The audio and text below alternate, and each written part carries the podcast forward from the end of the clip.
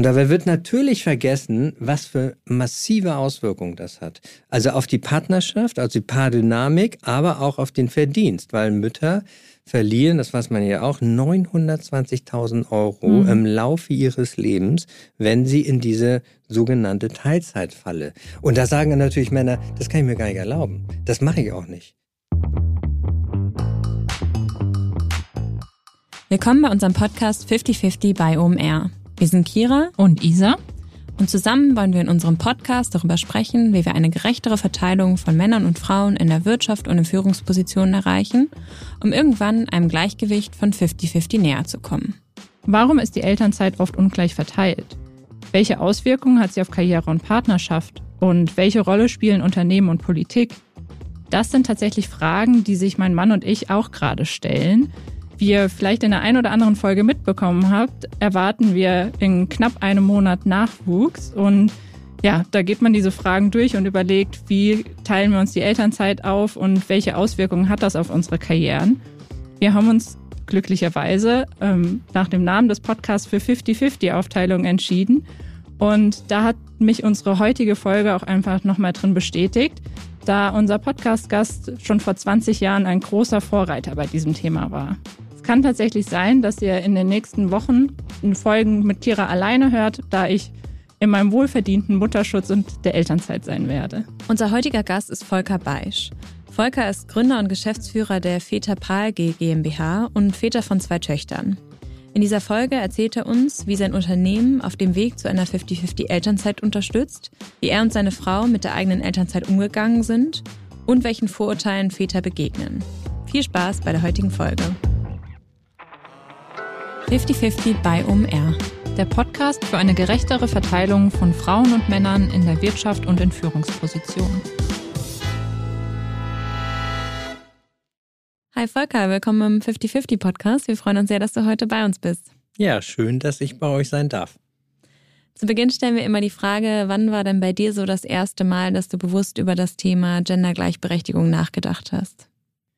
Oh, das ist gleich eine gute Frage am Anfang, weil ich äh, muss nachdenken, es war nicht die äh, Situation, wo meine Frau und ich uns tatsächlich überlegt haben, wo wir uns das teilen, äh, sprich ne, Beruf und Familie und auch die Elternzeit. Das war schon weit vorher, weil ich äh, wirklich so, boah, bestimmt mit Mitte 20 auch mit vielen anderen Männern auch immer wieder auch diese Diskussion geführt haben. Wie wollen wir es eigentlich tun? Also wie wollen wir im Prinzip wirklich auch miteinander, also jetzt nicht nur Mutter und Vater oder Frau und oder ne, wie auch immer, also Partnerin, sondern wirklich auch tatsächlich miteinander zwischen Männern und Frauen. Also ich habe auch Seminare gemacht für einen Bildungsträger äh, hier in Hamburg für Arbeit und Leben zum Thema Streiten. Männer streiten anders, Frauen auch oder auch zum Thema Freundschaft. Auch äh, also es war war schon immer ein Thema, was ich sehr spannend fand, auch so das Verhältnis zwischen Frauen und Männern und später natürlich klar zwischen Vätern Müttern oder die Partnerin. Deine Vision ist es seit 20 Jahren, den gesellschaftlichen Wandel hin zu einer familienfreundlichen Wirtschaft aus dem Blickwinkel der Väter voranzutreiben. Wie bist du zu dem Thema gekommen? Kannst du uns da so ein bisschen mitnehmen? Ja, also wie du schon sagst, ich bin jetzt schon jetzt seit über 22 Jahren tatsächlich mit diesem Thema beschäftigt. Und äh, der Ursprung, ich habe es gerade auch kurz angedeutet, war tatsächlich wirklich die Situation. Wir saßen auf dem Sofa, äh, meine Frau war schwanger und wir haben uns natürlich, wie viele andere Paare auch, die Frage gestellt, wie machen wir es denn jetzt? Und da war so natürlich die Frage, hm, machen wir 50-50? Äh, also sprich wirklich, teilen wir uns die Elternzeit, gerade die ersten, das erste Jahr. Aber damals, vor 22 Jahren, gab es ja noch gar nicht die Elternzeit, sondern den Erziehungsurlaub. Und der wurde quasi sechs Monate mit 300 Euro finanziert. Also es war äh, klar, dass wir nicht beide zweimal drei Monate nehmen. Ähm, und es war auch klar, dass meine Frau gerne stillen wollte. So, das heißt irgendwie, ich habe dann die erst das erste Jahr vier Tage, eine vier Tage Woche gehabt äh, und habe wirklich diesen fünften Tag auch alleine gehabt, weil sie war selbstständig, ist dann wieder eingestiegen. Und ähm, die zweite Jahr war ich dann komplett zu Hause. Das heißt, wir haben wirklich zwei Jahre komplett uns das geleistet. Ne? Das war ja auch eine Frage auch des Geldes. Äh, wie gesagt, staatlich wurde das nur sechs Monate unterstützt mit 300 Euro, also kein Vergleich zu dem, wie es heute ist. Und äh, das war so ein bisschen die Geburtsstunde auch, natürlich auch die Frage irgendwie, hm, wie sage ich es denn jetzt meinem Chef? Also wie kann ich im Prinzip natürlich auch das innerhalb meines Unternehmens, ähm, ich selber war Führungskraft und habe gedacht, naja gut, äh, es ist ja angesagt, dass die Männer jetzt auch mal äh, 50 übernehmen, also 50 Prozent übernehmen. Aber das war äh, ihm nicht so recht und auch dem ganzen Unternehmen und auch die Kollegen so, und dann war relativ klar, da werde ich nicht bleiben und bin dann tatsächlich auch, ähm, als ich dann wieder zurück äh, sollte, nicht wieder zurück, sondern bin ausgestiegen und habe wirklich dieses Projekt dann innerhalb der zweiten äh, Hälfte meiner Elternzeit so ein bisschen vom Wohnzimmer, als die Kleine dann schlief, auch gegründet. Und so begann das. Ja, das ist verrückt. Ich glaube, das habe ich von noch niemandem gehört vor 20 Jahren. Wie war das denn in deinem Freundeskreis? Wie haben die das aufgenommen? Ja, also äh, geteilt. Also einige fanden das cool, haben gesagt, oh, was du dich traust, ist ja Wahnsinn und jetzt alles auf eine Karte. Ne? Also ich habe einen festen Job gehabt, äh, unbefristet. Ähm, und äh, andere haben gesagt, du sag mal, du bist ja völlig verrückt. Also äh, sag mal, spinnst ja, du, du gefährdest deine Familie. Das habe ich mir wirklich anhören müssen. Aber es gab wenige tatsächlich in meinem Freundeskreis, die wirklich gesagt haben, sag mal, ey, nee, das ist ja wohl wirklich von äh, vorgestern oder keine Ahnung. Ne? Also die das wirklich massiv kritisiert haben. Meine Eltern, das ist ja auch nicht so ganz unwichtig in dem Zusammenhang, die waren natürlich besorgt und haben gesagt, hm, hast du das gut überlegt? Und äh, was machst du denn jetzt? Und bist du sicher, dass du wirklich den Job aufgeben willst? Und so, also das war eher so die Sorge, die man von Eltern ja dann mehr mhm. kennt. Es war aber auch keine Ablehnung. Ne? Es war eher so eine Sorge im Sinne von, ja Mensch, äh, wenn ihr euch das gut überlegt habt, nun gut, ist ja eure Entscheidung, aber ich hätte es nicht gemacht oder wir hätten es auf, also logisch, auf keinen Fall gemacht, weil mein Vater hat schon eine sehr klassische Karriere gemacht, während meine Mutter zu Hause geblieben ist, bei uns zwei Söhnen und äh, auch nicht arbeiten durfte. Also das war noch mit 74, ne? ich bin ja 66 geboren. Das heißt, bis 74 musste meine Mutter tatsächlich auch noch, oder die Mütter überhaupt und die Frauen, Unterschriften des eigenen Ehemanns haben. Und mein Vater wollte das nicht, äh, weil was hätten dann die Nachbarn sagen können? Er hätte ja seine Familie nicht ernähren. Ja, das waren Ne, also das muss man wirklich äh, eine Historie, auch in der Nachkriegs- und Adenauerzeit Historie auch so ein bisschen sehen, wie die groß geworden sind, mhm. beziehungsweise was die aus dem Krieg auch noch mitgebracht haben.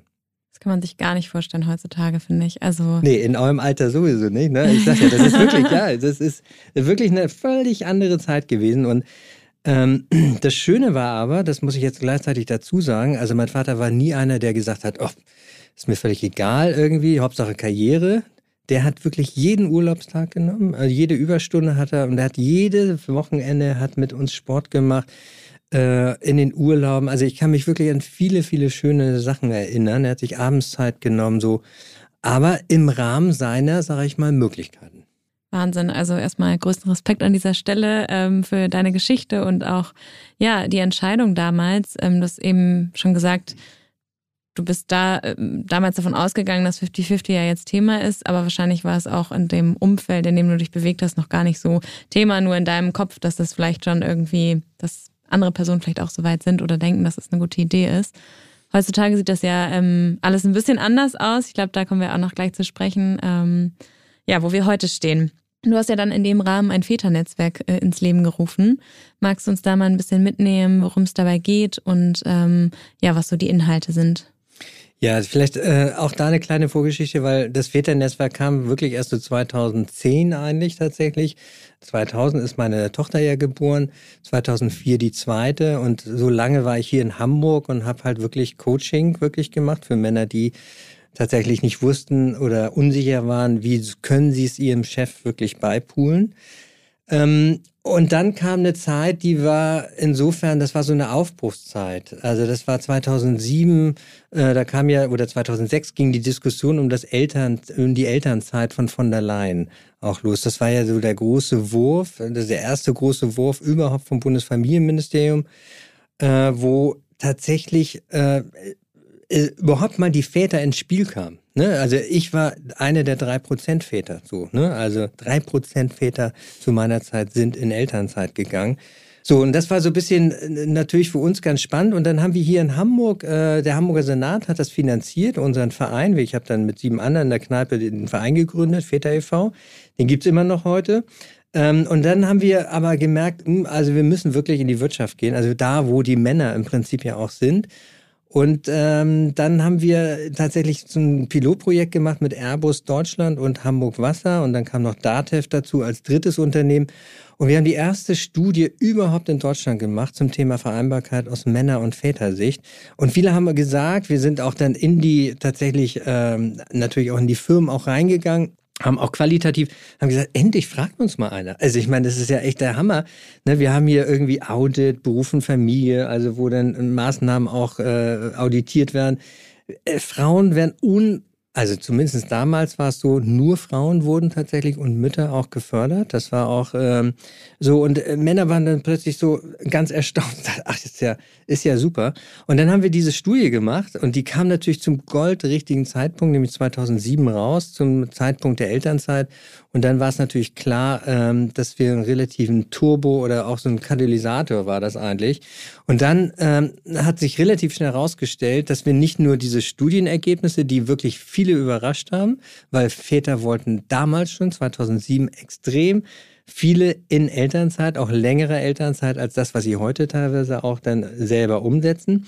Naja, und das war dann die Frage, wie machst du es denn jetzt im Unternehmen? So, ne? Und das war ja unsere Idee, dass wir in die Unternehmen gehen und wirklich denen helfen, dem HR, dem Diversity, im Personalbereich, äh, Konzepte zu entwickeln. Wie kann man Väter wirklich auch äh, die Vision tatsächlich auch Wirklichkeit werden lassen, dass sie ihre Vereinbarkeit wie Mütter auch selbstverständlicher umsetzen können. Und das war so die Geburtsstunde des Väternetzwerks, weil es hat funktioniert mit den drei Firmen. Und dann haben wir gesagt, so, wenn das bei denen funktioniert, dann muss es auch bei anderen funktionieren. Und dann haben wir tatsächlich 2010 äh, mit dann noch der Commerzbank und Axel Springer und Lufthansa äh, dieses Netzwerk aus der Taufe gehoben.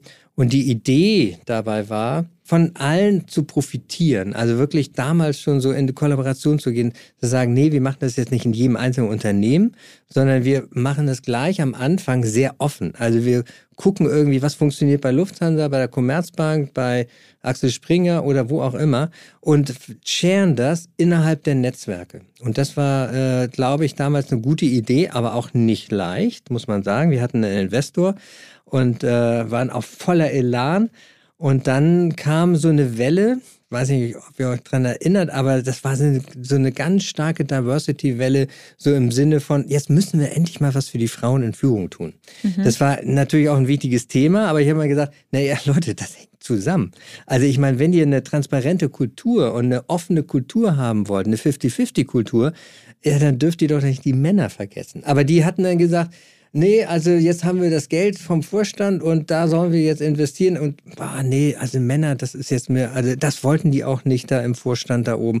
Also es war keine gute Startvoraussetzung und dann haben wir tatsächlich äh, so eine kleine Durchstrecke gehabt, aber irgendwann kam nochmal ein Elternzeitgesetz auch aus Berlin, äh, das Elternteilzeitgesetz auch mit Partnerschaftsmonaten und das hat dann nochmal so richtig den Durchbruch tatsächlich auch gegeben. Es ist ja auch durch Studien belegt, dass Männer eher sagen, sie wollen mehr Elternzeit nehmen, am Ende aber gar nicht so viel nehmen. Weißt du, woran das liegt?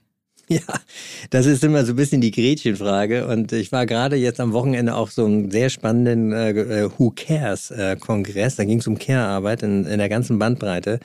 Und da war ich eingeladen und natürlich äh, 90 äh, Prozent Frauen äh, natürlich auch anwesend. Und die fragten natürlich, ja, warum wollen die denn nicht? Wir haben Studien, ne, wie du sagst, 50 Prozent aller Väter sagen, sie wollen Teilzeit. Letztes Jahr, große Allensbach-Studie.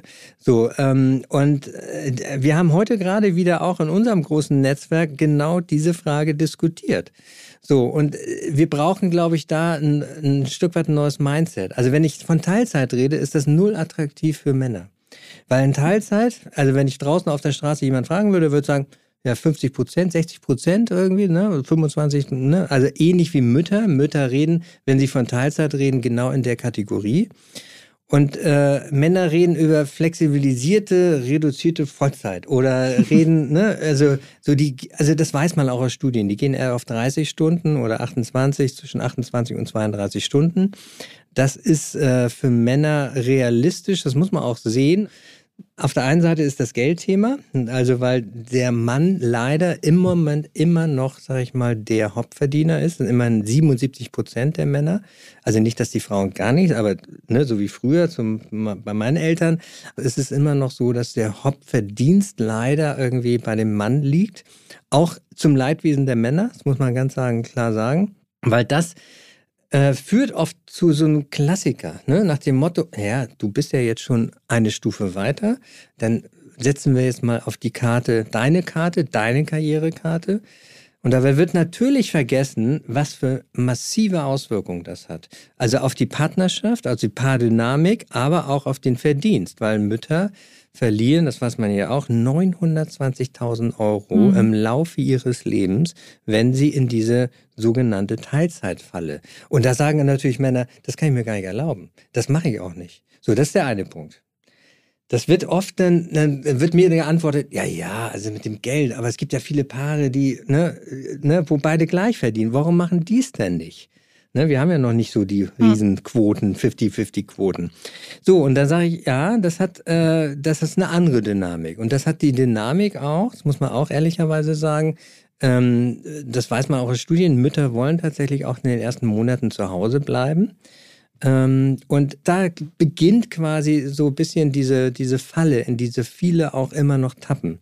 Also wenn wir nicht davon reden, von dieser wirklichen Teilung, dann sagt sie, also ich sage jetzt mal ein bisschen, ja, nicht böses Beispiel, aber dann sagt sie, und das habe ich jetzt gerade am Wochenende auch wieder gehört, ja, also du, ich nehme zwölf Monate, du kannst ja die zwei nehmen. Oder ich nehme zehn, du nimmst die vier.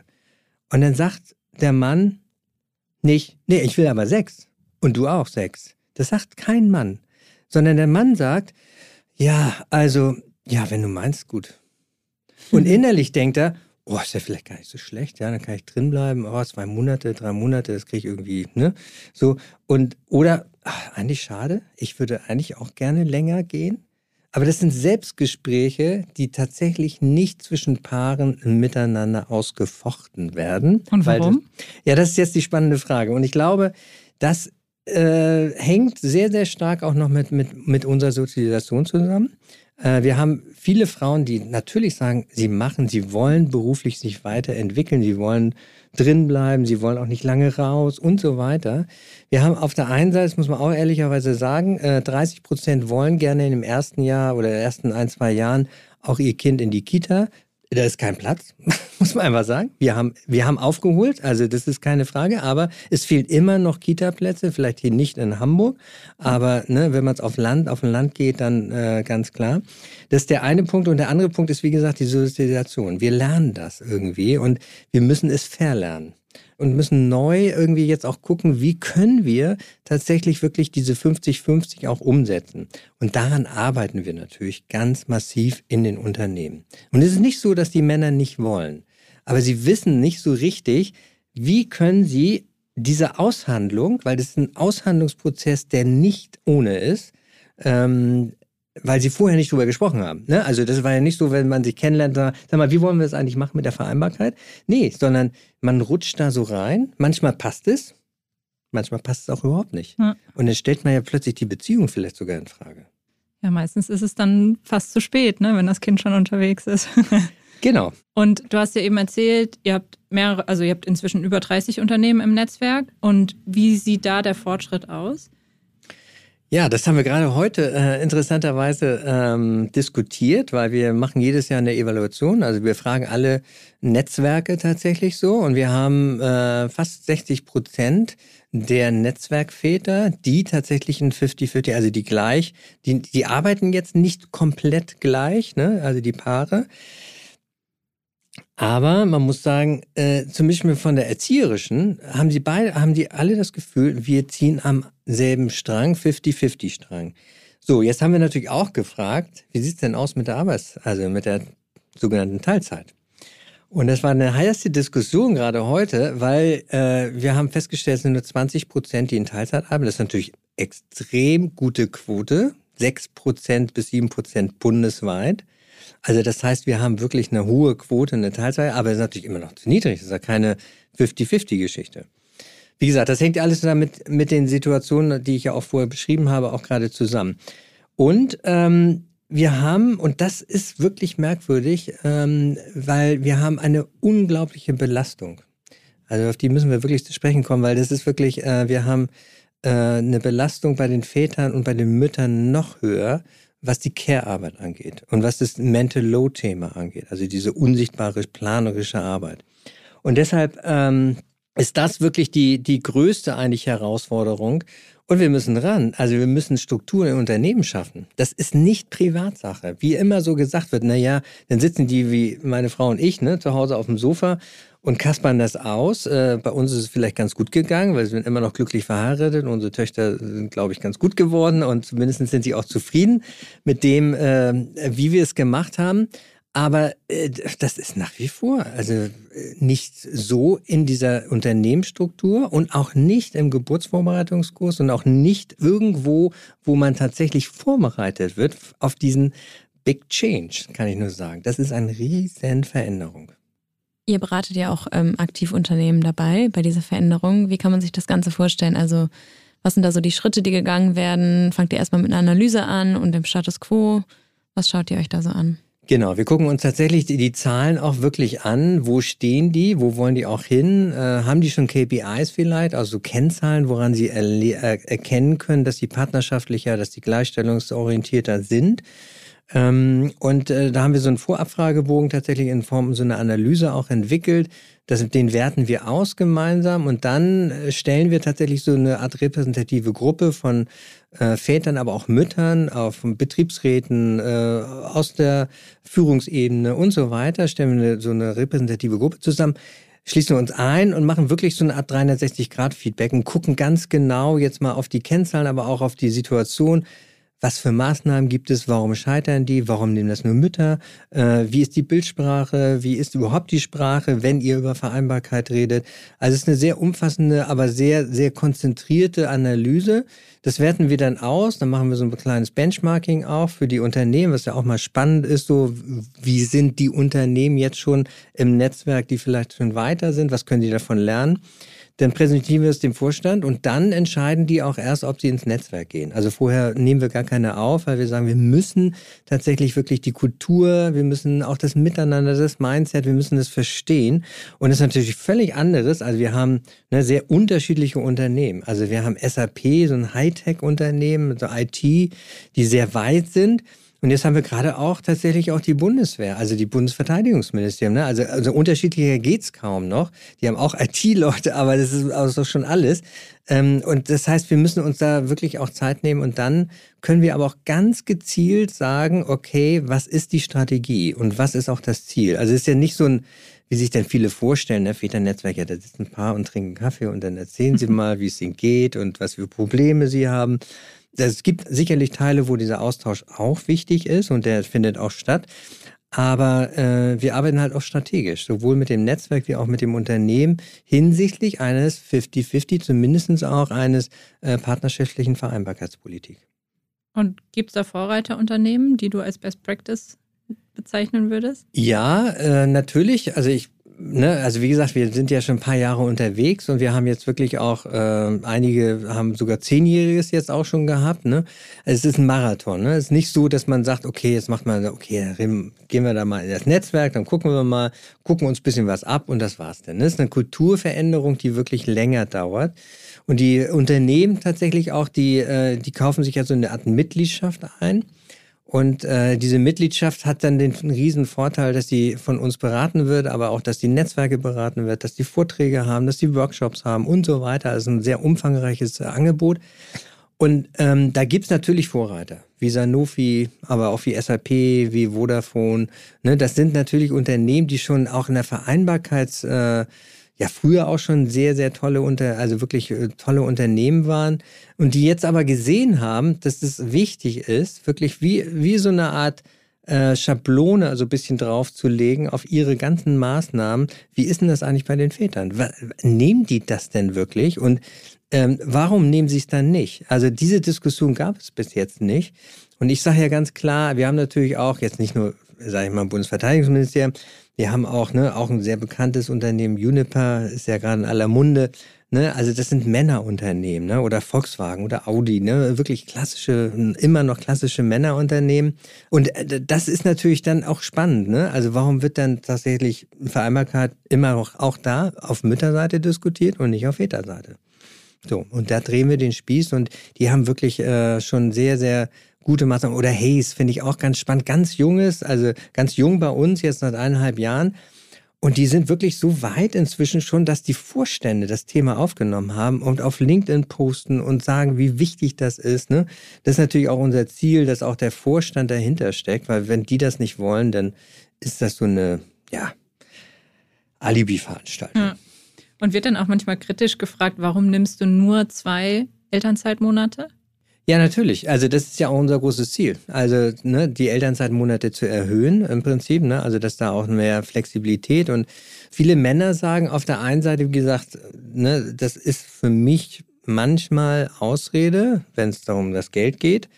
Ähm, weil dann hätte ich ja auch mit meiner Frau sagen können, dann hätten wir es nie uns leisten können, zwei Jahre Elternzeit, weil im zweiten Jahr musste sie komplett verdienen. Ne, da sagte sie auch einmal zu mir, das fand ich auch ganz also, boah, ich hätte gar nicht gedacht, was für ein Stress das irgendwie ist, irgendwie wirklich für die ganze Familie ne, das Einkommen auch zu generieren. Ne? Sie war selbstständig, also musste Aufträge und so weiter. Das machen viele Männer so automatisch und gleichzeitig reden Männer nicht darüber. Das ist auch ein Druck, ne, die viele Männer auch haben. Ähm, aber ja, wie gesagt, das ist, äh, das ist aber, glaube ich, nicht der springende Punkt. Der springende Punkt ist tatsächlich auch, dass wir es nie gelernt haben, als Paare, als also innerhalb einer Partnerschaft, egal ob Mann oder Mann, Frau, Frau oder Frau, Mann, darüber zu reden.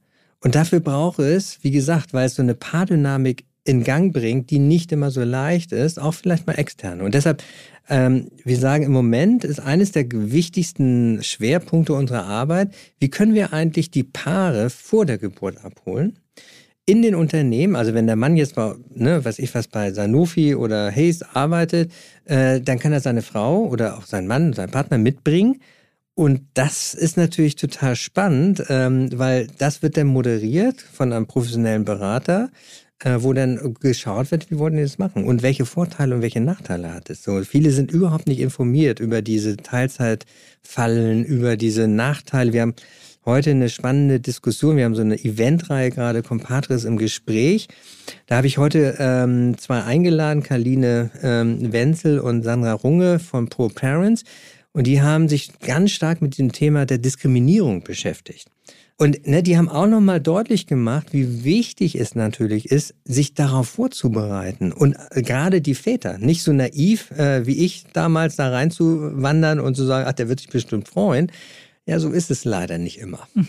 Das eine ähm, ist dabei ja immer so die Theorie und äh, die Theorie, wie man jetzt Unternehmen aufstellt, was das Thema anbelangt und auch ähm, wie man es vielleicht in einer, im Privaten gestaltet, also in Gesprächen mit Partner, Partnerin.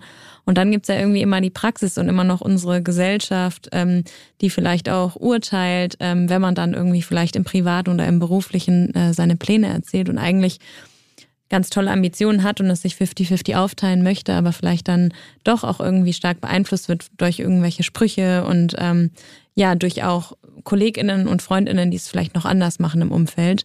Was würdest du so Menschen raten, die irgendwie da mit total strugglen, dass sie ja einfach vielleicht da nicht drüber stehen oder noch nicht mutig genug sind, ihren eigenen Weg zu finden? Ja, ich sage auch immer, gerade am Anfang ist es total wichtig, sich wirklich sogenannte Gleichgesinnte also ne, Comparison, also wirklich so Kameradinnen zu suchen, die so eine ähnliche Idee haben. Also man weiß das ja aus anderen Bereichen, wie wichtig es ist, so Vorbilder auch zu haben. Und es ist immer gut, jemand zu suchen, auch im Freundes-, Bekanntenkreis oder wie auch immer im Familienkreis vielleicht sogar, die es gemacht haben oder die zumindestens irgendwie auch dich ermutigen, es zu machen. Also ne, das, ich brauchte auch zwischenzeitlich immer wieder Ermutigung. Und ich gebe unglaublich, ich wurde auch mal als der Mutmacher beschrieben, so, äh, der Väter. Und das ist auch eines meiner Hauptaufgaben tatsächlich, immer wieder in diese Zuversicht zu gehen. Deshalb ist es so wichtig, sich mit Menschen zu umgeben, wenn man weiß, man will es oder man will dahin, dann sollte man sich mit Menschen umgeben, die es gemacht haben oder gerade in der Situation sind und wo man sich so eine kleine Gruppe auch, ich habe es ja auch so gemacht und deshalb sind diese Netzwerke so wichtig, weil die ermutigen sich gegenseitig. Wie viele Männer auch tatsächlich natürlich, ob das jetzt bei Hayes oder bei ähm, bei Volkswagen oder Audi sind, die auch immer wieder kritisch natürlich von ihren Kollegen oder Vorgesetzten vielleicht auch. Und dann braucht es Leute um sie rum, die sie ermutigen. Und deshalb äh, ist das finde ich, somit eigentlich das Wichtigste, was man tun kann. Und auf der anderen Seite, wie gesagt, so Leute zu finden, die dann tatsächlich auch das schon mal gemacht haben und die auszufragen und wirklich auch wirklich bis ins Detail. Also ich bin wirklich ein Fan davon, so viele Fragen jemand zu stellen, wie es nur irgendwie geht, weil das gibt Sicherheit. Ne? Also gerade in der heutigen unsicheren Gesellschaft äh, ist Wissen auch äh, ein Stück weit dann eine Ermutigung, den Weg auch zu gehen. Und gerade in dem Bereich, wo es immer noch viel zu wenig nicht Wissen gibt, aber man weiß nicht, wo man suchen soll, wenn man tatsächlich als Mann auch wirklich ähm, diesen neuen Weg gehen will. Und da gibt es ein Buch, das muss ich jetzt auch nochmal sagen. Mhm. Ich war jetzt ja gerade irgendwie auf ähm, Literatur aus Göttingen und da war ein äh, Tobias äh, Moorstedt, den äh, kannte ich auch schon vorher äh, von guten und schlechten Vätern und der hat ganz viel auch reflektiert und seine ersten Jahre und warum er tatsächlich auch in diese Falle gerutscht ist, obwohl er es selber gar nicht wollte. Äh, und äh, Bücher helfen da, finde ich auch extrem, äh, um ne, so ein bisschen auf den Weg zu kommen, zu bleiben und vielleicht auch sich besser zu orientieren. Ja, tatsächlich ist es gar nicht so einfach, Gleichgesinnte zu finden. Ich bin ja, ja auch gerade aktuell in der Situation. Ja. Und wir haben von Anfang an gesagt, wir machen 50-50 und teilen uns die Elternzeit mhm. auf. Und wenn man das im Freundeskreis erzählt, dann, du hast es ja eben auch schon gesagt, dann sagen viele, nee, bei uns geht es nicht oder ich nehme nur die normalen zwei Vätermonate, die mhm. ja eigentlich nirgendwo stehen. Ne? Ja, ähm, die gibt es gar nicht eigentlich. Und hast du da einen Tipp, wie man solche Totschlagargumente entkräftigt? Naja, ich argumentiere ganz stark mit den Zahlen. Also ich sag, seid ihr euch eigentlich bewusst darüber, dass wenn ihr diesen Weg einschleitet, dann ne, diesen Gender Pay Gap, den es ja gibt, also den Gehaltsunterschied zwischen Männern und Frauen, der liegt bei 18 Prozent, der steigt beim ersten Kind extrem stark und beim zweiten Kind noch stärker an. Das heißt, ne, wenn die Frau in Teilzeit geht und so weiter. Das ist ein Reallohnverlust, also der massiv ist und der sich, wie gesagt, ne, bis zu einer Million fast irgendwie summiert im Laufe des des Lebens. So, und dann frage ich die Männer auch, sag mal, wollt ihr, dass eure Partnerin wirklich weniger Rente hat, weniger glücklich ist, weniger sich beruflich auch entwickeln können? Und da sagen alle, nö, eigentlich nicht. Ja, und was ist die Alternative? Die Alternative wäre tatsächlich darüber nachzudenken, wie man es anders macht. Es muss ja jetzt nicht gleich immer 50-50. Es kann ja auch 4 plus 8 oder wie auch immer. Das passt ja nicht immer. Aber darüber nachzudenken. Und das ist halt, äh, das mache ich sehr, sehr gern mit Fragen, aber auch mit Zahlen, Daten, Fakten. Weil es ist ähm, oft dann tatsächlich der Weg, ins Nachdenken zu kommen. Und daran anschließend auch noch eine Sache weiß nicht, ob dir das auch schon mal begegnet ist, es ist ja schon ein bisschen länger her, dass Männer für solche Sachen viel mehr gefeiert werden, die ja eigentlich selbstverständlich sind. Ne? Du hast es ja eben auch schon gesagt. Wenn mein Mann jetzt zum Beispiel sagt, ja, ich mache sechs bis sieben Monate Elternzeit, dann sagen alle, boah, wie cool, das ist ja richtig klasse, dass du machst, mhm. das machst. Oder wenn ich das erzähle, sagen die auch, wie cool, dass du so einen Mann hast. Und dann denkt man sich so, hä, das ist doch unser Kind und das ja. ist doch nicht nur mein Kind ja, und er hilft ja. mir doch nicht bei irgendwas. Ja. Wie wie geht man mit dieser Diskrepanz um? Oder woher kommt das, dass, dass Männer einfach mehr gefeiert werden? Ja, das ist relativ einfach natürlich, weil das natürlich so ein Wunsch ist von vielen Frauen auch. Ich erlebe das dann wieder, wenn, ne, also wenn du da sitzen würdest, erzählen würde, Unternehmen sitzen und oh, das hätte ich mir jetzt auch gewünscht, mein Mann, ja, warum, na nee, der wollte oder der konnte nicht oder hat irgendwelche Ausreden, warum und ne, also warum es nicht geht. Ähm, vielleicht auch keine Ausreden, aber so, ich sag mal so, das ist oft so ein Wunschdenken auch tatsächlich so. Und deshalb werden natürlich die so ein bisschen auf dem, auf dem Thron gehoben, obwohl die das selber gar nicht wollen. Also ich kenne keinen Vater, der sagt, oh, super, ich mache das, weil ich jetzt jedes Mal gelobt werde. Also ich meine, zu meiner Zeit war es noch so, ich war ja dann wirklich auch mit der Kleinen und war beim Touren und beim Krabbeln und was ich was alles, was ich gemacht habe.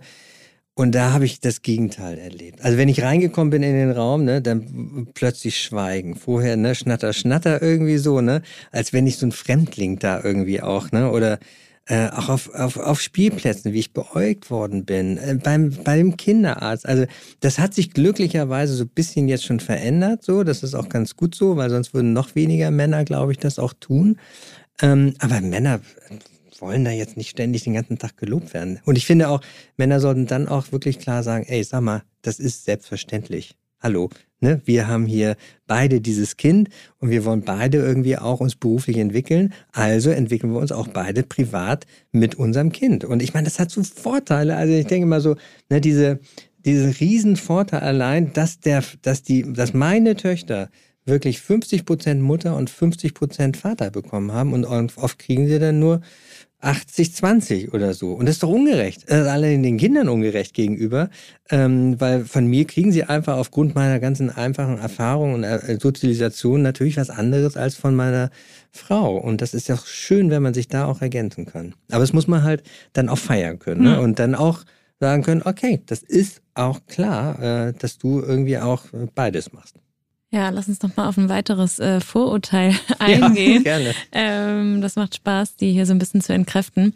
Ähm, was ja auch viele denken, ist, dass Kinder und Babys ja irgendwie die Mütter brauchen. Die brauchen ja die Mütter und es ist von der Biologie so vorgesehen und allein schon wegen dem Stillen haben sich noch nie damit auseinandergesetzt, dass es irgendwie auch Alternativen gibt und dass man sowas machen kann wie abpumpen. Genau. Ähm, und was ich auch schon äh, gehört habe, ja, warte mal ab, bis die Hormone kommen oder dann willst du bei deinem Kind sein und irgendwie ähm, eine lange Elternzeit oder einen, einen längeren Mutterschutz ähm, mhm. machen. Und ähm, ja, was sagt man, wenn Menschen einem solche Argumente entgegenschießen und mhm. was würdest du da argumentieren? Ja, ich glaube, also wie gesagt, Wissen ist schon hilfreich. Ne? Also man muss dann schon ein paar Studien auch kennen, die tatsächlich auch ne, Bindungstheorien und so weiter, die belegen ganz eindeutig oder auch Resilienztheorien. Also wenn ne, Kinder äh, Resilienz irgendwie, also widerstandsfähig sind und gut gebunden sind, dann brauchen sie eine wirkliche Bezugsperson. Also sie brauchen nicht die Mutter. Das kann genauso der Vater sein. Wir haben, es gibt Studien, wo tatsächlich die Mutter ja auch vielleicht verstorben ist durch Krankheit oder während der Geburt. Und man hat festgestellt dann, als die Väter es übernommen, die konnten es genauso. Weil auch Männer entwickeln Hormone. Nicht so in dem Maße wie Frauen, aber auch. Sie werden weicher, sie werden irgendwie auch äh, emotionaler teilweise auch. Sie können sich genauso auf das Kind einlassen, wie als wenn, sage ich mal, ähm, wie die Mutter im Prinzip auch. Also die Mutter hat es nicht im Blut, die Mutter muss es lernen. Sie muss es von Anfang an, vom ersten Tag lernen. Deshalb sagen wir auch immer, total wichtig, dass der Vater von Anfang an zu Hause bleibt. Also wenn er nur in Anführungszeichen die zwei Monate nimmt oder ne, vier Wochen am Anfang, vier Wochen am Ende, das machen ja auch viele, ähm, dann möglichst am Anfang, weil sie dann wirklich auch äh, eine gute Bindung tatsächlich auch aufbauen und vor allen Dingen beide haben den gleichen Start. Also das heißt, die Bindungstheorie ist da völlig klar.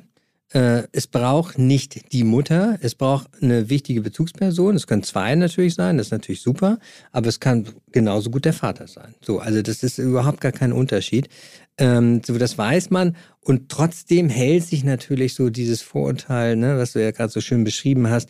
Äh, und das ist so gesellschaftlich auch so. Ne? Der Mutter wird tatsächlich das so zugeordnet. Also wir hatten ja auch die Situation, meine Frau und ich, in einem, im ersten Jahr, da hat sie einen Tag halt schon gearbeitet so und ähm, ich bin da teilweise dann nach weiß ich nicht, nach Kiel gefahren äh, mit der äh, tiefgefrorenen Milch, beziehungsweise ich habe dann die Milch abgeholt, die ist abgepumpt worden und habe die abends verfüttert.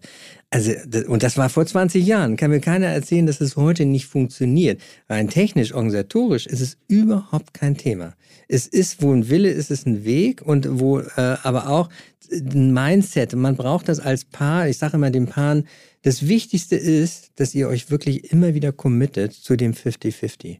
Das ist nicht einmal am Anfang und das war's denn. Das kommen immer wieder Situationen, wo man auf die Probe gestellt wird. Kind wird krank, ne? ist so ein Klassiker. Ja, was machen die meisten? Wir haben immer noch die meisten Mütter, die zu Hause bleiben. Das heißt, die Arbeitgeber sind total genervt. Äh, so, oh, ne, also Steuerkanzleien, wo viele Mütter teilweise auch sind, ja, die haben das Nachsehen. Äh, VW, sage ich mal, wo viele Männer sind, die freuen sich, oh, das ist ja nicht unser Thema. So, das heißt, wir haben klar gemacht, ne, Montag, Mittwoch, Freitag, war ich dran, wenn das Kind krank ist, zu Hause zu bleiben. Und äh, meine Frau Dienstag und Donnerstag zum Beispiel. Und, das, und dann haben wir gewechselt. So, also das heißt, man kann so mit einfachen Regeln das so ein bisschen ja, bisschen äh, strukturieren und dann gibt es auch nicht die Diskussion, welcher Termin wichtiger ist oder so. Ne? Also man muss sich immer wieder committen. Das ist, glaube ich, ein ganz wichtiger Punkt. Aber da sind wir halt auch, und da warte ich jetzt wirklich auf dieses Vereinbarkeitspaket auch von der Politik, weil ich weiß, dann wird auch mehr drüber gesprochen, da wird auch mehr drüber geschrieben. Dann warte ich schon, ich habe genug Leute, die ich vermitteln kann an die Zeitung. Ne? Die wollen ja dann immer äh, ja. Väter auch haben oder auch Paare haben äh, die es dann anders machen, weil wir brauchen noch den gesellschaftlichen, auch den medialen Wandel. Deshalb ist das auch so wichtig, auch euer Podcast hier, dieser 50-50-Podcast. Du hast gerade das perfekte Stichwort genannt. Ähm, apropos Commitment im Koalitionsvertrag steht, wir werden eine zweiwöchige vergütete Freistellung für die Partnerin oder den Partner nach der Geburt eines Kindes einführen. Da hast du per LinkedIn-Post schon an unsere ähm, Bundesministerin für Familie, ja, genau. Lisa Paus, appelliert. Warum dauert sowas immer so lange? Ja, ich muss ja sagen, ich bin ja nicht ganz unerfahren. Ne? Ich habe neun Familienministerinnen wirklich erlebt. Ja. Ähm, also ich habe, ich kenne diese langsamen Strukturen natürlich. Jetzt haben wir nochmal die Sondersituation, dass wir eine Familienministerin hatten, die ne, zurücktreten musste, wollte, wie auch immer. Ähm, das war natürlich super unglücklich. Lisa Paus ist dann äh, eingetreten in eine Situation, wo sie eigentlich nicht mit in der Koalition tatsächlich auch das ausgehandelt hat. Das weiß man auch, sie hat ein anderes Schwerpunkt, ne, Kindergrundsicherung und so weiter. Was ich aber trotzdem nicht verstehe, und äh, ich meine, wie gesagt, ich bin ein bisschen Politik erfahren schon. Ich habe damals auch, äh, klar, auch äh, äh, bisschen auch mit beraten. Und nichtsdestotrotz ähm, ist es so tatsächlich, dass man sagen kann, diese Prozesse in diesem Ministerium sind viel zu langsam. Das lädt man ja in der Klimakrise, ne, in, in Ukraine, überall. Sie, sie kommen nicht hinterher, weil sie immer denken, das muss jetzt alles fertig sein, alles unangreifbar sein, damit ich dann präsentieren kann.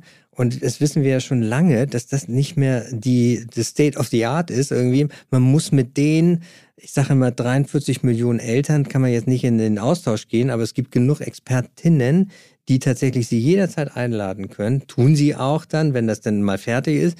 Aber es dauert viel zu lange. Und diese Ungeduld, die spüren wir jetzt auch unter den Eltern, die zwei Jahre jetzt wirklich oder zweieinhalb Jahre fast schon jetzt unter Corona gelitten haben, wo immer noch wirklich immer wieder gesagt, ja, wir haben euch im Blick. Nein, sie haben die Eltern nicht im Blick. Und das ist das, äh, das ist so der, der Vorwurf auch, ähm, oder Vorwurf, also zumindest irgendwie, wo, wo ich langsam auch ungeduldig werde, obwohl ich diese Prozesse kenne. Ja kommen leider langsam schon zum Ende. Wir haben jetzt äh, viel über ja, die Verantwortung von Unternehmen gesprochen, von Einzelpersonen, von der Politik und äh, haben auch am Anfang schon erfahren, mit, seit wie vielen Jahren du dich mit dem Thema intensiv auseinandersetzt. Was ist denn jetzt so dein Gefühl, was die Entwicklung anbelangt? Also siehst du Fortschritte? Ja, klar. Also wenn man 20 Jahre in diesem Thema arbeitet, dann hat man, sieht man nicht nur die Fortschritte, sondern sind es wirklich auch äh, massive Fortschritte. So, also ähm, allein, also ich sag mal so, was ich vorher kurz gesagt habe, die Kinderbetreuung, wie sich die in den letzten zehn Jahren wirklich entwickelt hat, das ist klasse. Wir sind noch lange nicht am Ende, aber das ist natürlich so. Dann sehe ich auch Fortschritte natürlich, ne, die Quote der Väter, zumindest irgendwie, die auch in Elternzeit geht, ne, die hat, da sind wir bei 43 Prozent. Also so, ich komme von drei Prozent. Also insofern, ne, auch da ist eine Entwicklung. Was mir Hoffnung auch macht, und das will ich einmal vielleicht am Ende auch nochmal auch sagen, das sind die, die wir letztes Jahr auch befragt haben in einer großen Forsa-Studie. Das ist eine repräsentative Studie, das sind die werdenden Väter und die werdenden Mütter. Also die noch nicht jetzt sind, die aber noch nicht äh, jetzt mit der Familienplanung schon losgelegt haben, sondern die aber sagen, ja, das ist jetzt für uns dran als nächster Schritt. Und da sagen 50 Prozent der Väter, sie wollen 50-50-Modell. 50 Prozent. Wir haben im Moment 17 Prozent.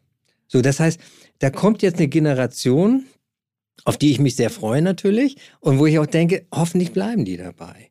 Und die müssen darüber wissen, dass das tatsächlich auch kommt. Also das heißt, ähm, wir sind auf einem guten Weg, das ist überhaupt keine Frage. Und äh, viele Unternehmen sehen das natürlich im Moment auch als total wichtiges Thema im Employer Branding, im Recruiting. Die Väter, die fragen, oder die Männer, die fragen auch schon im Bewerbungsgespräch, wie sieht es denn mit Elternzeit aus, wie sieht es mit Sabbatical aus, wie sieht es mit Teilzeit aus und so weiter.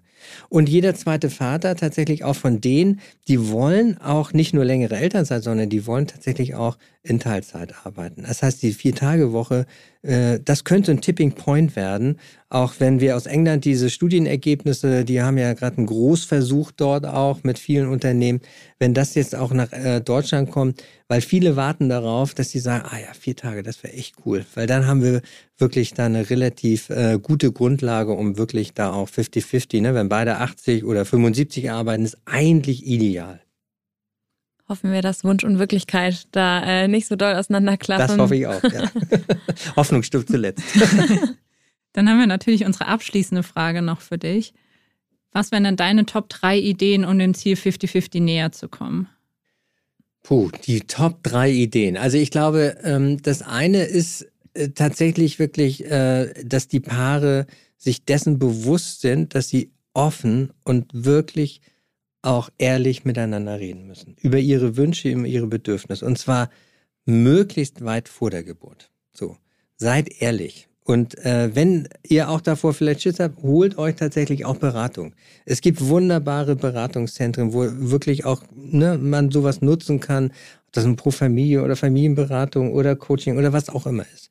Das finde ich dann mit das Wichtigste irgendwie. Der zweite Punkt ist natürlich, klar, äh, ohne die Unternehmen wird es nicht funktionieren. Also wir müssen auch tatsächlich wirklich die Unternehmen mitnehmen. Deshalb gehen wir in die Unternehmen. Deshalb äh, versuchen wir große Netzwerke aufzubauen, weil ohne die, die Unternehmen, dass die Strukturen schaffen, weil, wie gesagt, der Wille ist da bei den Vätern und auch bei den Müttern. Also das ist überhaupt keine Frage. Aber wir brauchen die Strukturen, die dann auch tatsächlich wirken in den Unternehmen, damit die auch dann wirklich ihr, ihr 50-50-Modell auch leben können. Und als letztes, ähm, ja, also das ist jetzt ähm, natürlich äh, schon sehr politisch irgendwie, aber ich finde, wir brauchen einfach mutigere Politikerinnen, die wirklich das selber vorleben und auch umsetzen tatsächlich dann. Und ich habe viel irgendwie auch, ich kenne jetzt Robert Habeck schon sehr lange, der hat ja auch vier Söhne, sind alle erwachsen und äh, das ist eigentlich, der hat 50-50 gelebt. Das äh, wird keiner jetzt denken und wir müssen darüber reden. Wir müssen über diese Modelle öffentlich reden und zwar in allen Bereichen. Also nicht nur im Podcast, nicht nur irgendwie äh, vielleicht auf irgendwelchen Sonntagsreden oder Kongressen. Es muss selbstverständlich werden, dass wir uns darüber austauschen. Ach, der hat 50-50, ist ja spannend. Den kann ich ja mal ansprechen. Äh, und das tun zum Glück jetzt auch immer mehr auch äh, Führungskräfte, weil sie merken, sie kommen einfach nicht mehr hinterher. Sie verlieren ihre Frauen auch tatsächlich, auch wenn sie sich dessen nicht äh, bewusst werden, dass das so wichtig ist. Und deshalb glaube ich, ja, also wie gesagt, äh, meine Töchter sind jetzt erwachsen, aber ähm, sie haben noch keine Kinder und so lange werde ich auf jeden Fall auch noch mich dafür einsetzen. Sehr schön. Hoffentlich noch ein bisschen, ein paar Jahre auch noch darüber hinaus. Ja, ähm, mal gucken. Ja, die Arbeit ist auf jeden Fall sehr wertvoll. Vielen Dank für deine Zeit, Volker. Es hat Spaß gemacht. Ja, ich danke euch. Hat sehr viel Spaß gemacht und viel Erfolg weiterhin mit dem Podcast. Danke dir. Danke. Wir hoffen, euch hat die Folge mit Volker gefallen und ihr habt einige neue Gedankenanstöße vor allem für eure eigene Aufteilung von Elternschaft gewinnen können. Lasst uns wie immer gern euer Feedback zur heutigen Folge bei LinkedIn zukommen oder schreibt uns eine Mail an 5050.omr.com. Außerdem freuen wir uns natürlich sehr, wenn ihr diesen Podcast an Freundinnen, Kolleginnen oder andere Personen in eurem Umfeld weiterempfehlt.